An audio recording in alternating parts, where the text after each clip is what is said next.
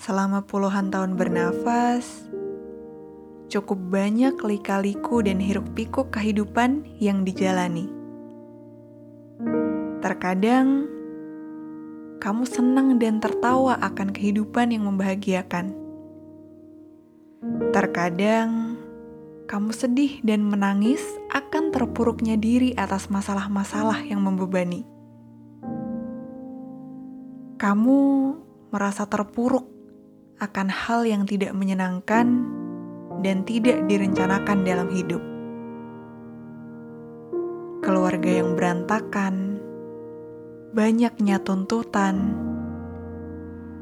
pendidikan dibatasi, dianggap orang biasa, bahkan beban, teman-teman yang egois, pasangan yang mengekang, dan apa pun itu terasa membebani dan memberatkan dada kamu untuk menjalankan hidup.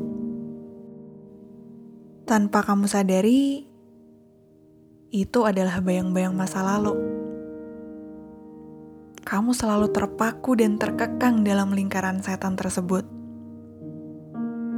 Kamu bisa mengagungkan kebahagiaan, namun sekali terbebani masalah, menjadikannya trauma dan bayang-bayang penyesalan dalam hidup.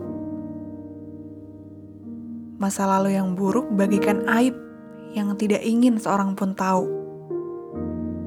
Sehingga kamu menutupinya dengan rapat, dengan paksa.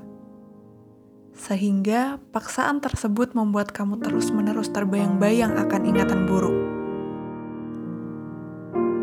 Kadang untuk menjadi bahagia kembali, kamu hanya perlu ikhlas dan merelakan.